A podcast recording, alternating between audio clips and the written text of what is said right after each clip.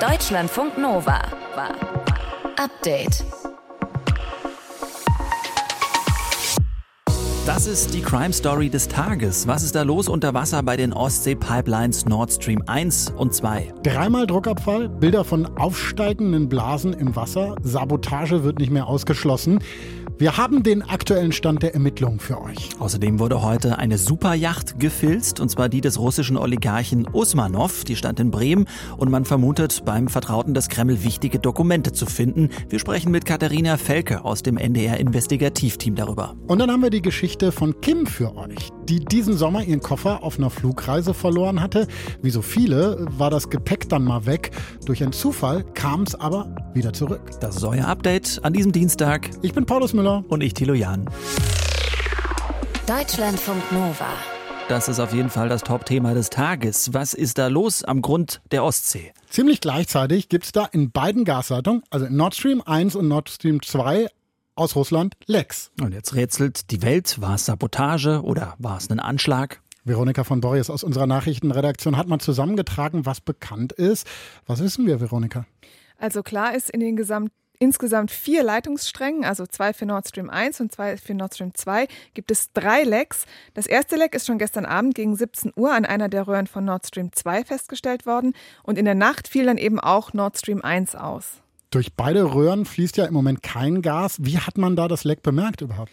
Erstmal durch einen starken Druckabfall in den Röhren. Das hört sich jetzt erstmal paradox an. Es ist aber so, dass diese Röhren die ganze Zeit mit Gas befüllt sind, auch wenn da kein Gas durchfließt. Das hat technische Gründe.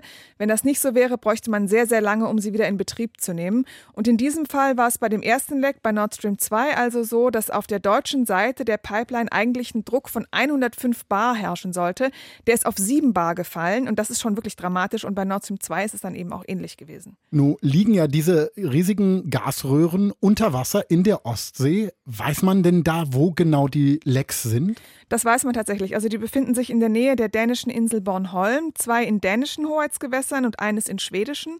Das dänische Militär, das hat Bilder veröffentlicht von der Stelle vor Bornholm und da kann man echt sehen, wie das Meer so richtig schäumt und blubbert von dem aufsteigenden Gas. Das sieht wirklich aus wie so ein riesiger Whirlpool mit einem Kilometer Durchmesser. Nun ist das ja Gas. Das Zeug verbrennen wir, ja? Mhm. Ist das nicht gefährlich? Also im Moment die, haben die dänischen Behörden da tatsächlich erstmal eine Schutzzone drum errichtet. Also da dürfen jetzt keine Schiffe fahren und Flugzeuge dürfen auch nur in über 1000 Metern drüber fliegen. Wie gesagt, es handelt sich um Methan, das ist in Wasser löslich und erstmal so nicht giftig. Ja, es kann sich entzünden, aber wenn es sich so wie da jetzt an der frischen Luft verdünnt, ist das dann auch nicht mehr möglich. Also erstmal keine Lebensgefahr für Menschen, Allerdings ist Methan natürlich sehr klimaschädlich und in der unmittelbaren Umgebung, da kann sich das dann tatsächlich auch negativ auf die Tierwelt auswirken zum Beispiel. Jetzt kommt die wichtige Frage. Was wissen wir denn darüber, wie es zu diesen Lecks überhaupt gekommen ist? Also offiziell wissen wir darüber noch nichts. Verschiedene Medien, die Tagesschau, der Spiegel, die zitieren jetzt Experten, die sagen, also von so einem Unfall oder auch Zufall hätten sie noch nie gehört. Also dass es gleichzeitig drei Lecks an relativ neuen Pipelines gibt. Mehrere Länder sagen jetzt schon, es könnte sich sich um Sabotage handeln. Die dänischen Behörden, die haben schon reagiert und wollen die Sicherheit rings um ihre Gas Gasinfrastruktur erhöhen. In Deutschland ist die Regierung etwas zurückhaltender, aber auch hier sind die Sicherheitsbehörden eingeschaltet und hinter vorgehaltener Hand, so berichten es Medien, wird von einem möglichen Anschlag gesprochen. Polen sagt, da könnte Russland dahinter stecken, aber das ist wirklich noch absolut unklar. Was sagt man denn auf der anderen Seite dieser Pipelines, also aus Russland? Also die russische Regierung, die gibt sich ebenfalls besorgt. Der Kreml-Sprecher Dmitri Peskov sagt, dass man die Sache dringend untersuchen müsse. Das gestaltet sich allerdings nicht ganz einfach, denn die Betreibergesellschaft von Nord Stream 2, die sagt zum Beispiel, dass sie im Moment nichts machen kann, weil ihre Gelder in Europa eingefroren sind und sie auch kein Personal in Deutschland hat. Es könnte also sein, dass diese Lecks tatsächlich eine ganze Weile da sind und das könnte auch dann erhebliche Schäden an den Pipelines selbst nach sich ziehen. Was heißt denn das jetzt, Veronika, für die Gasversorgung in Deutschland, in Europa? Erstmal nichts. Also tatsächlich ist es ja so, dass Nord Stream 2 nie in Betrieb gegangen ist und aus Nord Stream 1 kommt seit dem Sommer auch kein Gas mehr. Das ändert sich jetzt also nicht. Deutschland füllt seine Speicher im Moment mit Gas aus Norwegen, den Niederlanden und Belgien und die Speicher sind im Moment zu 91 Prozent gefüllt. Aber Fachleute finden so einen Vorgang natürlich schon irgendwie beunruhigend und deshalb sind heute auch die Energiepreise an den Börsen deutlich nochmal gestiegen. Gaslecks an den Ostsee-Pipelines. Was da los ist und was das bedeutet, hat uns Veronika von Borries erklärt. Deutschlandfunk Nova. Update. Heute gab es eine Razzia auf der Superjacht Dilbar. Die liegt in Bremen und wird dem Oligarchen Alisha Usmanov zugerechnet, dem enge Kontakte zum Kreml nachgesagt wird. Und das ist keine Yacht, die man eben so auf einen Anhänger packen kann. 156 Meter lang, hunderte Millionen Euro wert, 25 Meter Pool ist auch noch drauf, zwei Helikopter, Landeplätze, sticht. Eine der teuersten Yachten der Welt. Katharina Felke ist im Investigativteam vom NDR, das sich zusammen mit WDR und Süddeutscher Zeitung mit dem Fall befasst. Katharina, wie ist das abgelaufen heute, als es durchsucht wurde dort? Ja, also diese Mega-Yacht, so kann man das ja ruhig nennen, war ja aufgrund der EU-Sanktionen infolge des Russlandkriegs auf die Ukraine schon seit April eingefroren. Sie ist dann sehr lange im Hamburger Hafen gelegen, aber eben vergangene Woche nach Bremen gebracht worden. Und dort haben ca. 60 Beamte heute die Dilber nach Hinweisen durchsucht. Dabei war zum Beispiel das BKA, die Bundespolizei, aber auch Steuerfahnder der Sonderermittlungsgruppe Organisierte Kriminalität und Steuerhinterziehung aus Düsseldorf. Was haben Sie denn da gesucht auf der Superjacht? Also ganz kurz gesagt ging es darum, Hinweise zu finden, wie oft und wie lange Alicia Usmanov Zeit in Deutschland verbracht hat und ob er daher dem Staat Steuern in Millionenhöhe schulden könnte. Also vielleicht so ein bisschen zur Größenordnung. Falls dem so werde, wäre das eine Steuerhinterziehung in Höhe von mehr als 500 Millionen Euro. Oh. Und falls diese ganzen Annahmen der Ermittler stimmen sollten, dann könnte dieser Fall zu einem der größten Steuerverfahren der deutschen Nachkriegsgeschichte werden. Und auch für Usmanov könnte das persönliche Folgen haben. Ihm würde dann nämlich sogar eine Haftstrafe drohen. Also Steuerhinterziehung steht da im Raum. Was wird ihm denn noch vorgeworfen? Genau, also eben das eine ist die Steuerhinterziehung. Da geht man davon aus, dass der Oligarch schon seit 2014 einen Wohnsitz in Deutschland hat, aber dafür eben keine Steuern hinterzahlt hat. Das andere, und da ermittelt die Generalstaatsanwaltschaft Frankfurt, da geht es aber um den Verdacht der Geldwäsche. Also dass der Oligarch einen Teil seines gewaltigen Vermögens illegal erworben haben könnte. Was sagt denn Usmanov selber dazu? Also zu der heutigen Durchsuchung haben wir bis dato noch gar keine Antwort erhalten. Aber ein Sprecher von ihm hat schon unlängst gesagt, die Durchsuchungen, es gab ja schon welche letzte Woche, die seien absurd. Also Usmanov besäße gar keine Häuser in Deutschland, er hat da gar keinen Lebensmittelpunkt.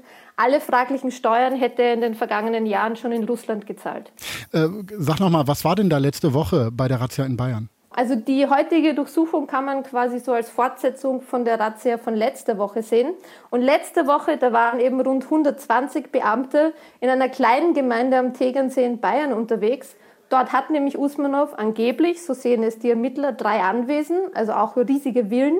Und die wurden eben mit auch anderen Objekten nach Hinweisen durchsucht. Auch da ging es wieder um den Verdacht der Steuerhinterziehung und der Geldwäsche.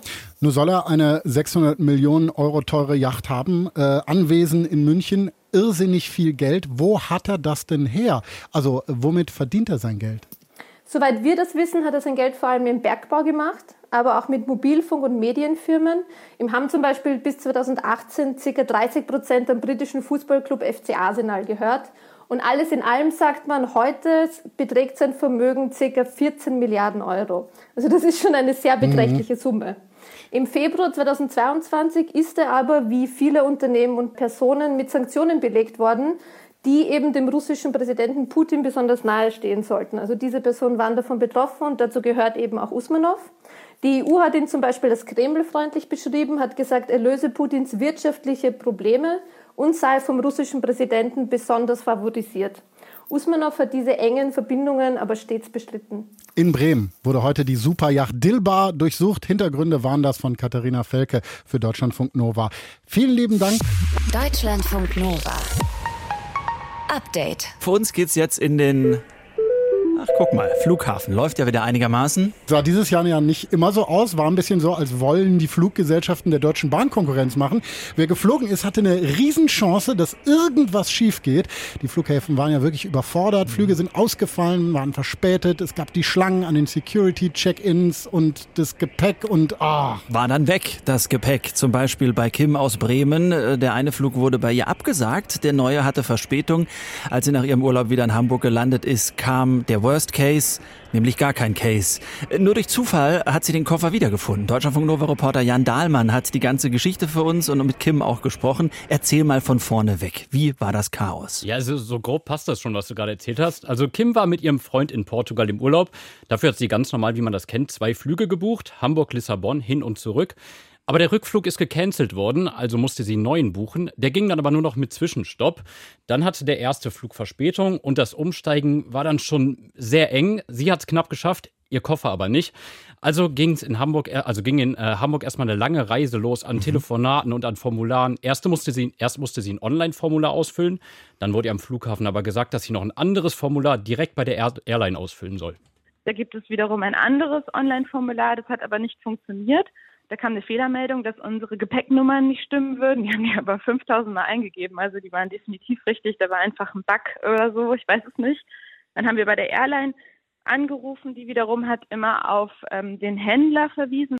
Ja, das war dann aber das Formular, was sie eigentlich eh schon ausgefüllt hatte, nämlich das von dem Dienstleister Aviation Handling Services, kurz AHS. Der ist nämlich für das Gepäck der meisten Airlines zuständig. Ja, spricht ja für sie, dass sie dieses Formular nicht aufgegessen hat, äh, bei so viel Puls, was man da irgendwie haben kann. Wie ging es weiter? Ja, erstmal ging es gar nicht so besonders weiter. Also es ist nicht viel passiert. Auf das Formular gab es so eine Standardantwort, also sowas in die Richtung, danke für Ihre Anfrage, wir melden uns. Hm. Sie hat dann aber noch nachgefragt, hat noch eine Mail geschrieben und bei der Firma angerufen und irgendwann irgendwann dann nach ein paar Telefonaten auch eine Antwort bekommen. Irgendwann sagte uns dann halt jemand, es dauert momentan mehrere Wochen, bis da überhaupt irgendwas passiert.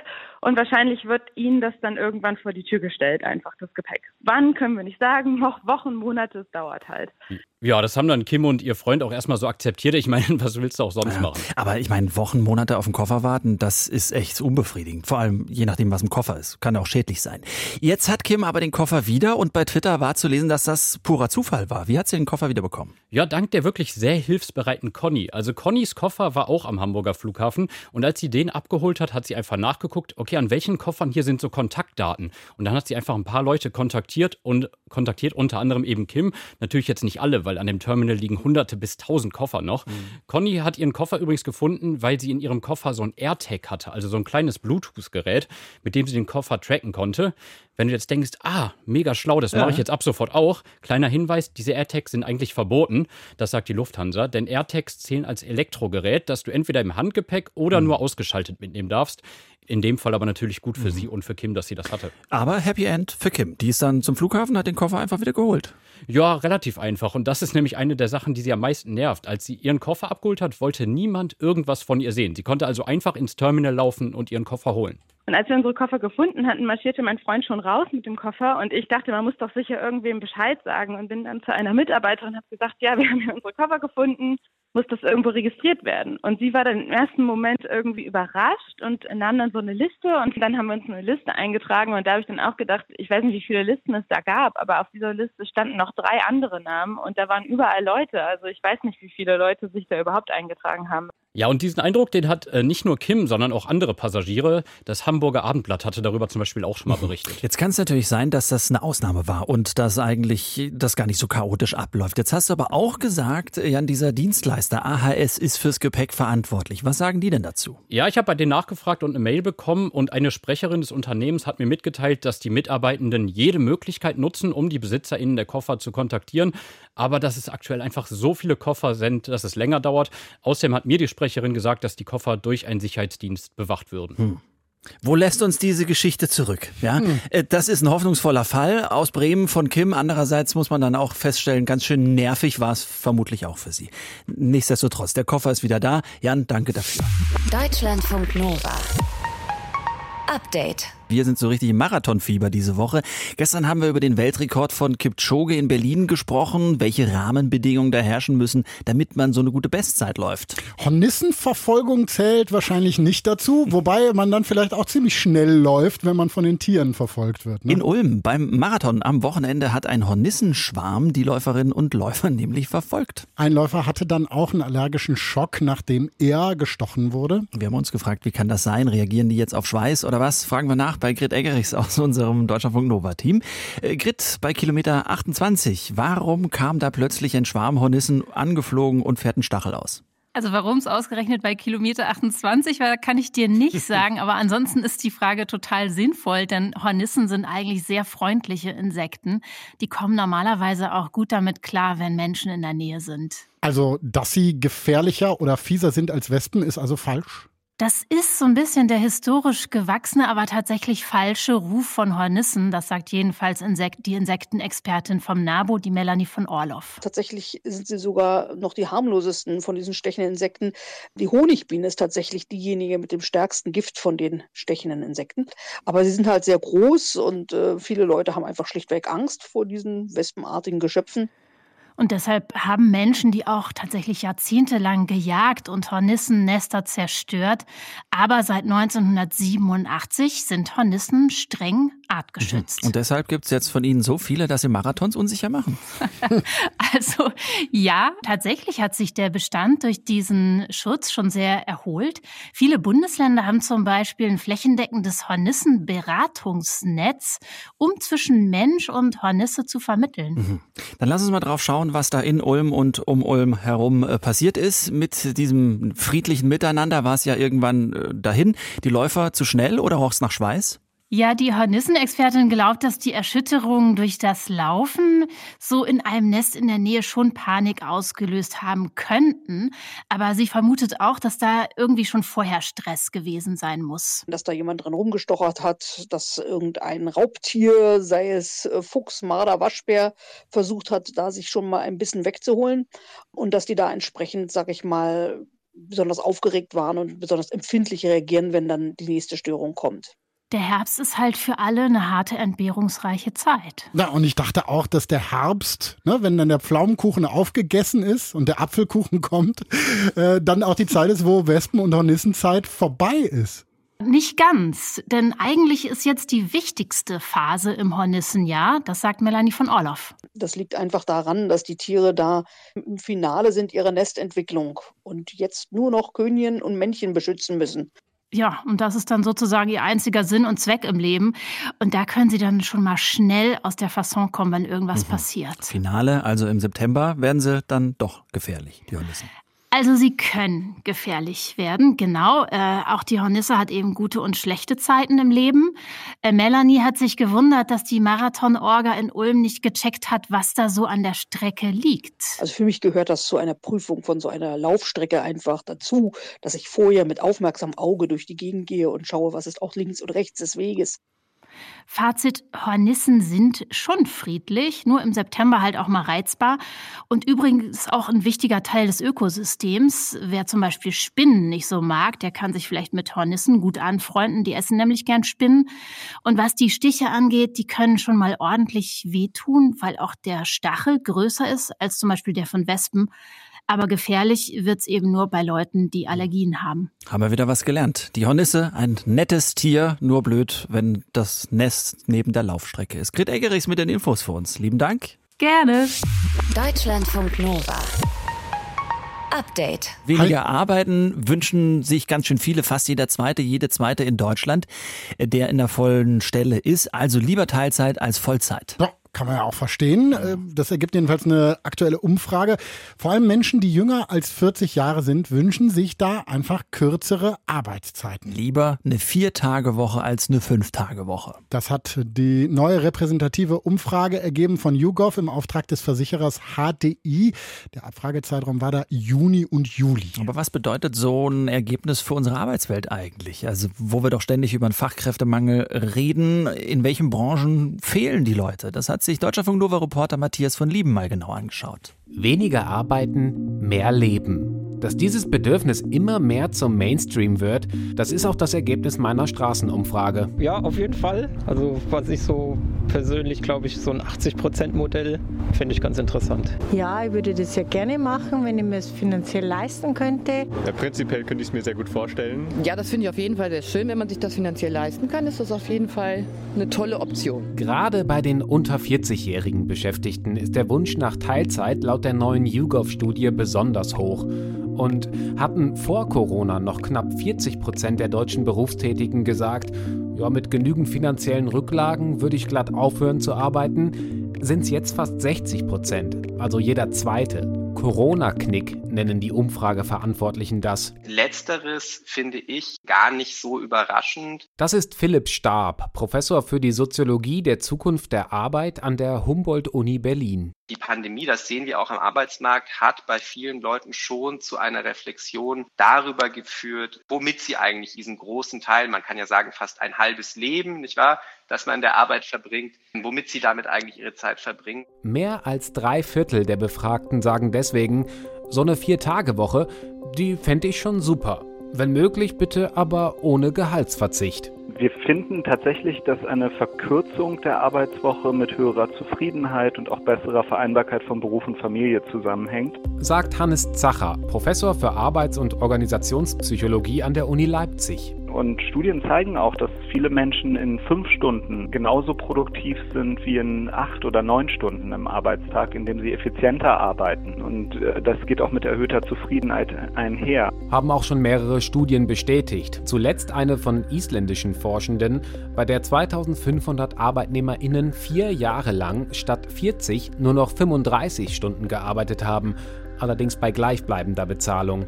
Das Ergebnis? Weniger Stress, ein geringeres Risiko für Burnout, mehr Zeit für Erholung, Familie, Hobbys.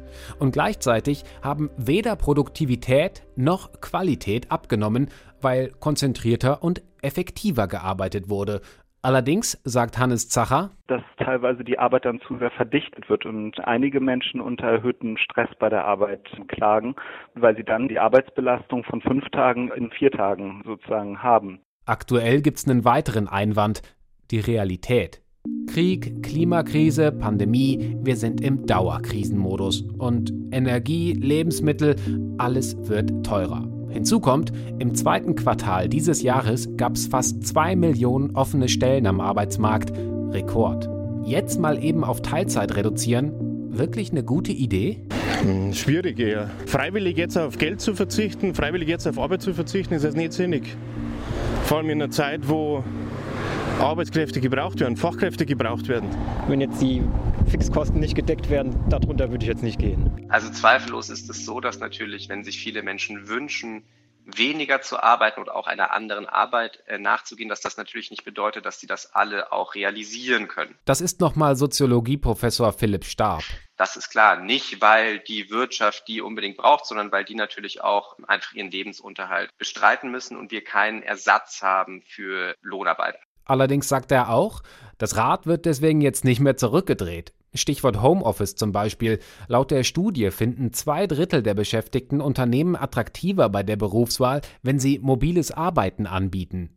Jüngere Beschäftigte unter 40 Jahren glauben sogar, dass die Arbeit dadurch qualitativ besser wird. Und dieses Mindset, das wird nicht mehr verschwinden, glaubt Stab. Die Babyboomer verlassen den Arbeitsmarkt und das verändert natürlich auch die man so will, Machtpotenziale, die Verhandlungsmacht, die jetzt Menschen, die noch erwerbstätig sind, auch insbesondere jüngere Menschen, am Arbeitsmarkt haben.